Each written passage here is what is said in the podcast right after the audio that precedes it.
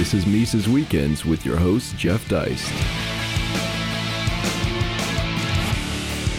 Well, ladies and gentlemen, welcome back. Once again, it's Mises Weekends. We're joined by a friend of ours, someone I'm sure many of you already know, Daniel Lacalle.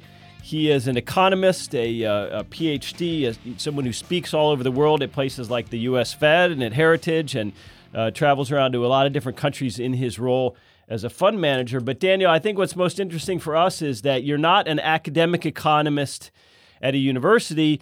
You're not an academic economist at a place like the Fed, but you're sort of what I consider almost a new breed of economist who's out there, kind of like Nomi Prins, um, kind of like Danielle DiMartino Booth, in that you are reporting almost from the front lines. You look at companies, you look at sectors, you apply uh, uh, technical economics training and, and, and libertarian and Austrian thought. Um, and you bring all this together in a way that's very different from what I consider the this dopey, credulous financial press. You know, when you watch uh, Jim Cramer talking about stocks. I, I, yeah. In other words, I think talk about being an independent economist. Yes, I think it's. Uh, thank you for that, by the way, because I find uh, it's great to be in such company, uh, according to you. But uh, the, the, I think it's very important to keep an eye on reality. And um, one of the things that happens when you speak with scholars, with people that that come from academia, is that they stick to, uh, you know, to the dogmas they stick to dogmas that uh, the, the, Phillips curve, mm-hmm. uh, the uh, you know uh, old-fashioned uh, Excel spreadsheet models and the reality is a lot more complex. And as we are seeing more and more each day, uh, the economy is not just what we, uh, what the government is spending, what consumers are doing, how people are deciding to spend or to save. Uh, the economy is, is, is vibrant, is changing all the time. And th- there's an overlay that uh, academia tends to forget, which is the financial market, and uh, and that and and hence the reason why uh, people are so skeptical about economists and so skeptical about uh, mainstream economists because while they exert a tremendous influence on financial markets, they absolutely and completely ignore the the challenges and the and the impact uh, of, of the decisions that they make in uh, financial assets and, and asset prices. Well, they also aren't very good at predicting things, are they? They kind of blew the, mm. the hmm. crash of 08, for example. Absolutely, because think about this academia while on while giving a, a, sort of magical wand type of uh, mainstream academia gives a sort of a magical wand to monetary policy to government spending uh, a, a, very aggressive level of, of direct influence on the real economy of uh, monetary policy and and the biggest economic agent which tends to be the public sector. Well they do that they completely ignore uh, economic cycles. Uh, they, they, most, most economists tend to, by accepting the fact that governments can um, and monetary policy can influence the way in which the economy moves, uh, they ignore economic cycles, and they, you know, because an economic cycle is an abnormality, usually based on uh, the assumption that there is a problem of lack of demand that can be solved through government intervention. And if you think about this, most of, most of the of the academia tends to think that all economic problems are demand problems, and as such need to be sorted out uh, through somebody, be it the central bank or the government or both, that incentivizes demand. But and absolutely ignore oversupply, which is probably something that we, from the side of Austrian economics, understand a lot better mm-hmm. because that actually um, the, the, the, the, challenges of supply side economics and the and the and the excesses mm, are much more explained by the fact that economic cycles do happen. No?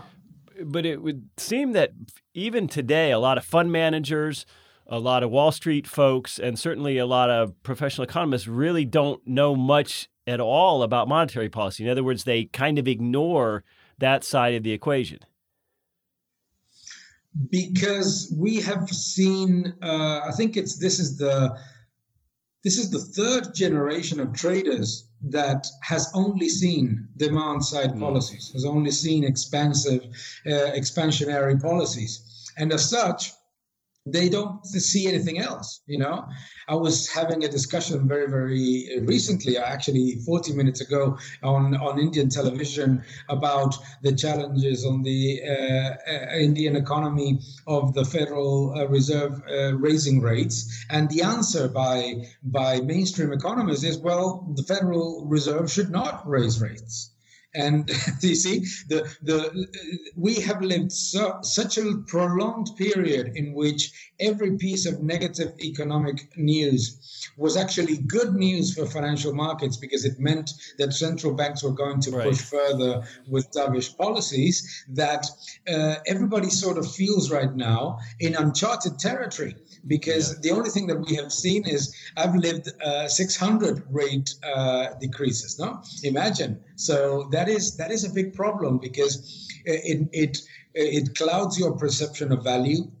It clouds your perception of what is risky and what is attractive. It clouds many investment decisions, and it's a big challenge right now.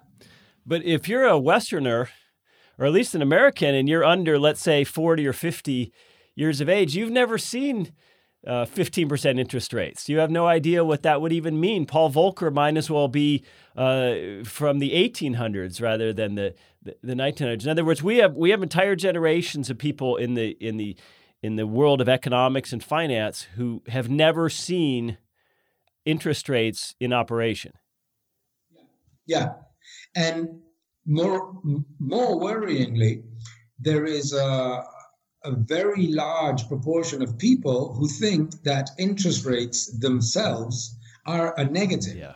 instead of an essential factor of, of the of the price of money and why money as something that is scarce and is not and and needs to have a price as a reflection of risk and it's so interesting because uh, at the same time the same people that tend to say that look interest rates uh, i have never seen interest rates go up and i expect that interest rates will never will never go up those same people have a very aggressive and possibly negative view about the real economy. And it's interesting because uh, while central bank policy has led so many people to be extremely complacent about financial markets and about uh, uh, risky assets. At the same time, there is something that doesn't doesn't click. Hmm? So you do see interest rates at zero, but you don't borrow more. Huh?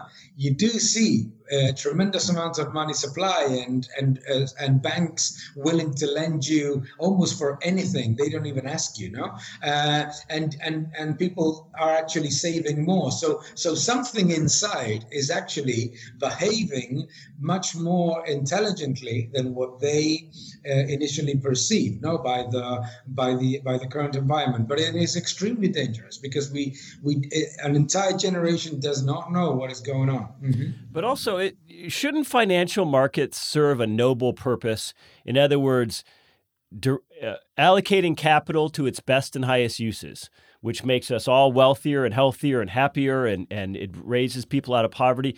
It, but instead, it, it I think even people who don't understand technically, they sense that it's rigged. Hmm they do sense it. They do sense it. And and it's and it's reflected in something that i find fascinating when i speak with clients no is that on one side you see equity markets shoot through the roof. And at the same time uh, many of my clients they just want to be involved in fixed income mm-hmm. Mm, despite negative real rates. Uh, so they do sense that something is not is not is not right. But i agree. I mean financial markets do serve a better purpose. And it's and it's a and it's a noble purpose because it's allowing companies to finance themselves and the ones that do better to finance themselves at a better rate and to have more access to liquidity if they're doing the right thing. They uh, it, it is a way of um, giving a bonus or a premium to companies that allocate capital adequately and therefore create more value and generate better business and better goods and services for the community. And all of that, uh, it's distorted by the fact that suddenly central banks are worried about price are worried about the fact that they don't worry about the fact that uh, uh, those those effects are created by by financial markets that financial markets are serving their purpose but they're worried about the fact that credit grows they just worry about credit growth. They don't um, they don't worry about what type of credit. They don't worry if a lot of that money is going to very high risk, high yield, no real return type of companies, bubble assets, etc. They just look at credit growth as sort of a a goal in itself, no matter what type of growth it, it is. No, I remember speaking at the European Central Bank and saying isn't the European Central Bank concerned about the fact that 80% of uh, capital allocation in the European Union is going to recycling of capital? Hmm? And they just didn't even, even know that. They, they thought, what is the problem? Well, it, it means that you're basically just churning assets between the same uh, parts of the economy, but you're not creating more and uh, better uh, better goods and services and, and, and, and, and more productivity. Central banks are not talking uh, about uh, productivity almost at all. They actually think that uh, low productivity growth is is is some uh, is an abnormality that will be corrected through time, but they're not they're not understanding that they are part of the problem. Uh, and mainstream economists, for example, almost never talk and, and in, in financial markets about money velocity which I find fascinating because if you're actually seeing such an abnormal amount of money supply in the economy, money velocity should be an absolutely key factor to understand whether your inflation expectations and your productivity growth estimates are going to happen or are they going to be uh, wrong. No? Well, give us the central premise of your your most recent book. It's called "Escape from the Central Bank Trap." What is what is the trap? That central banks have created for themselves by creating so much base money and by keeping interest rates so low? Well, the, the, the, central bank trap itself is the is the problem that is created by ignoring hmm, the impact on financial markets of the central bank's policies. Uh, central banks believe that bubbles or that uh, excessive valuation in financial markets are sort of a benign secondary effect or even a sort of i don't know uh, uh, almost something that that you that you that happens but you don't have to worry too much about because you care more about inflation growth whatever um, and, and it is, and that is the trap. The trap is that on one side you ignore the uh, asset valuations and the and the bubbles that you're creating, and once they happen, you cannot normalize the policy because the impact of that uh, financial asset bubble is uh, would be so huge that it would have ripple effects on the real economy that you're thinking about. So with almost with a, as a collateral damage a sort of well yeah valuations are high but that is supply and demand. No i've heard this. I've, I've had the, the opportunity of working or speaking with at least uh, three presidents of uh, chairmen of, of central banks. And yeah valuations are high but you know who cares? Uh, it, it'll be corrected through time. And they don't understand the ripple effects that they have in the economy funnily enough until they leave the central banks yeah, Ben Bernanke is now talking about the excessive valuations and and Greenspan as well, etc. So that is the trap.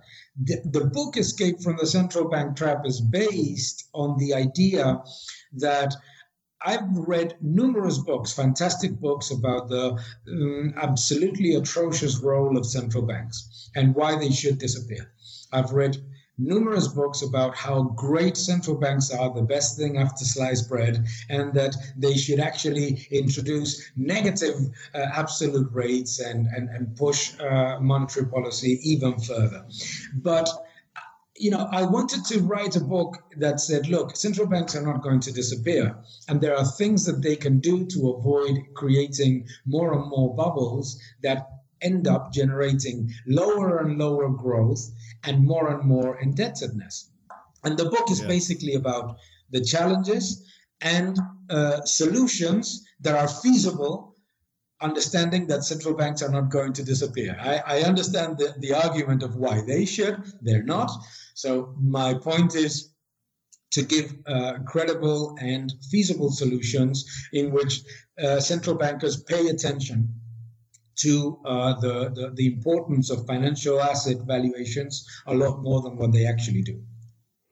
Well, here's an example of one trap. If if uh, interest rates were just in the historical average of five to ten percent, that the the U.S. government would be in a position where where the single biggest budget item for the U.S. Congress every year would be service on that debt. It would be a trillion dollars a year. I mean, how yeah. how can they ever raise rates? Congress would have a mutiny.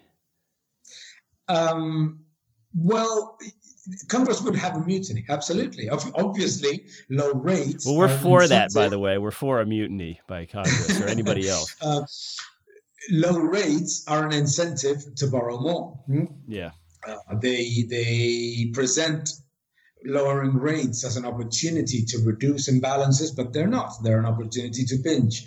Uh, and obviously, the, the most indebted and the most uh, the, the, the, the, sectors that have the, the most access to debt are the ones that are going to take that opportunity, government being the first. Um, the, the, the federal government definitely has a problem with the budget. Uh, the United States has uh, lived too long from borrowing uh, and with the false idea that is actually embedded in academia. You can read very, very thoughtful papers about it, saying that the U.S. government actually needs to borrow more because if not, mm-hmm. it it doesn't it doesn't provide liquidity to the rest of the world, and uh, and that the U.S. debt is actually an asset.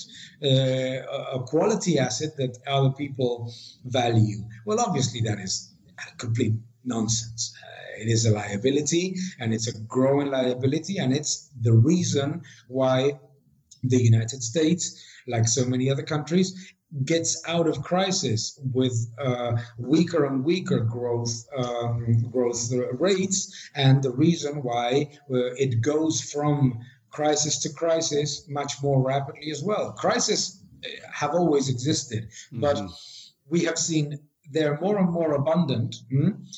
They're not as aggressive as they used to be before the uh, before there was a globalized financial market. But it is true that we have more uh, number of crises, and, and, and we need to we need, and, and debt is stands at the forefront of that problem.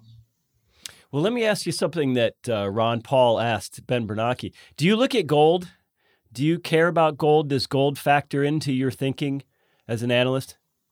Uh, it does. I do. I do. I do pay a lot of attention to gold. I don't pay attention to gold from the perspective that some people uh, do, uh, almost as the true measure of money. Mm-hmm. but to me, gold is an important factor. Is an it's an important factor because the price of gold reflects numerous things, uh, starting with, uh, and not being uh, only, for example, um, what are the real inflation expectations of the economy? No, the gold is an inflation hedge. Hedge.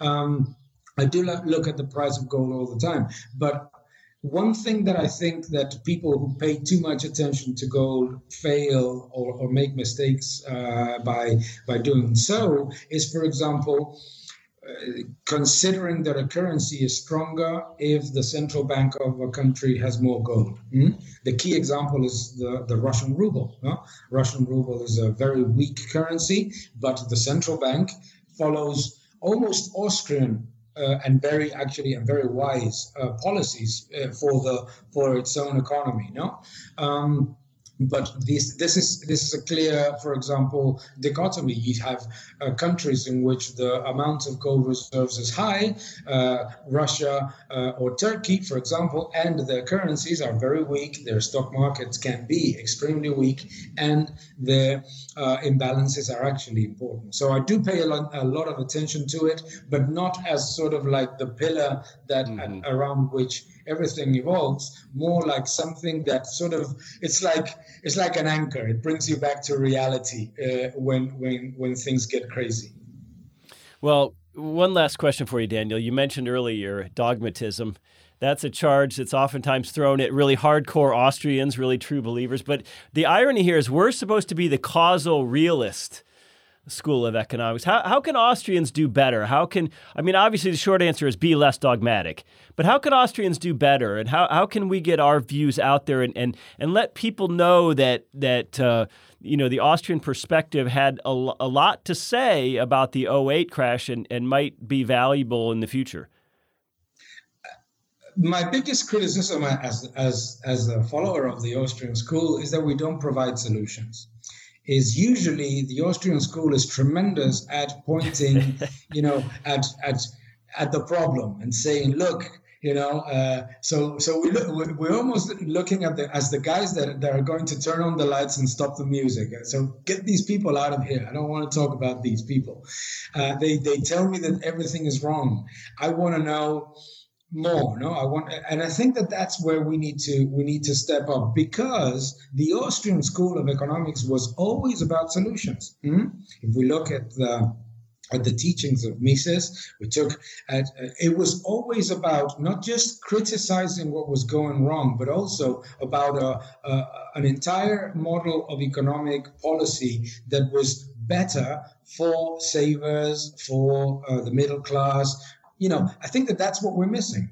Precisely in an environment in which we are seeing that maybe indirectly, maybe people don't know why, but they do get that something is wrong and they, they react against the status quo, the status quo by saying, uh, we don't believe in central banks, we don't believe in governments. Yet, instead of going to something that is that is actually a solution to all of that, which is which are the teachings of the Austrian School of Economics, what they do is actually go to socialism, yeah. because socialism offers Xanadu, offers you know party, uh, offers uh, the music to continue to, to to to play despite the fact that there's no turntable, and uh, so the the I think that that's where we need to step up. I think that uh, what we need to do is to see more uh, more articles, more uh, uh, you know, more, more more comments in what we say is look, you know,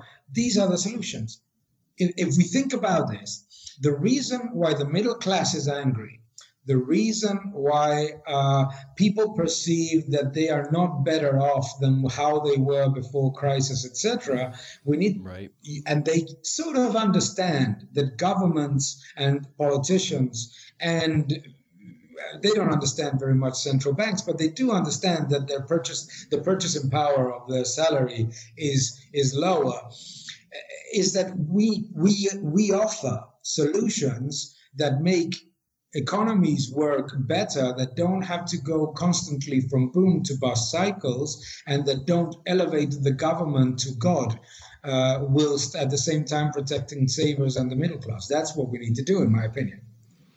Well, Daniel Lacalle, thanks for your time. Uh, good evening to you in London. Ladies and gentlemen, you need to be thinking about and listening to some of these independent voices. You can find Daniel Lacalle, L A C A L L E uh, on Twitter. You can find his book, Escape from the Central Bank Trap, at uh, Mises.org. You can find it at Amazon.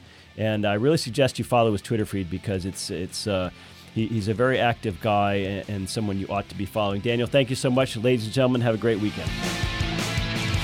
Subscribe to Mises Weekends via iTunes U, Stitcher, and SoundCloud, or listen on Mises.org and YouTube.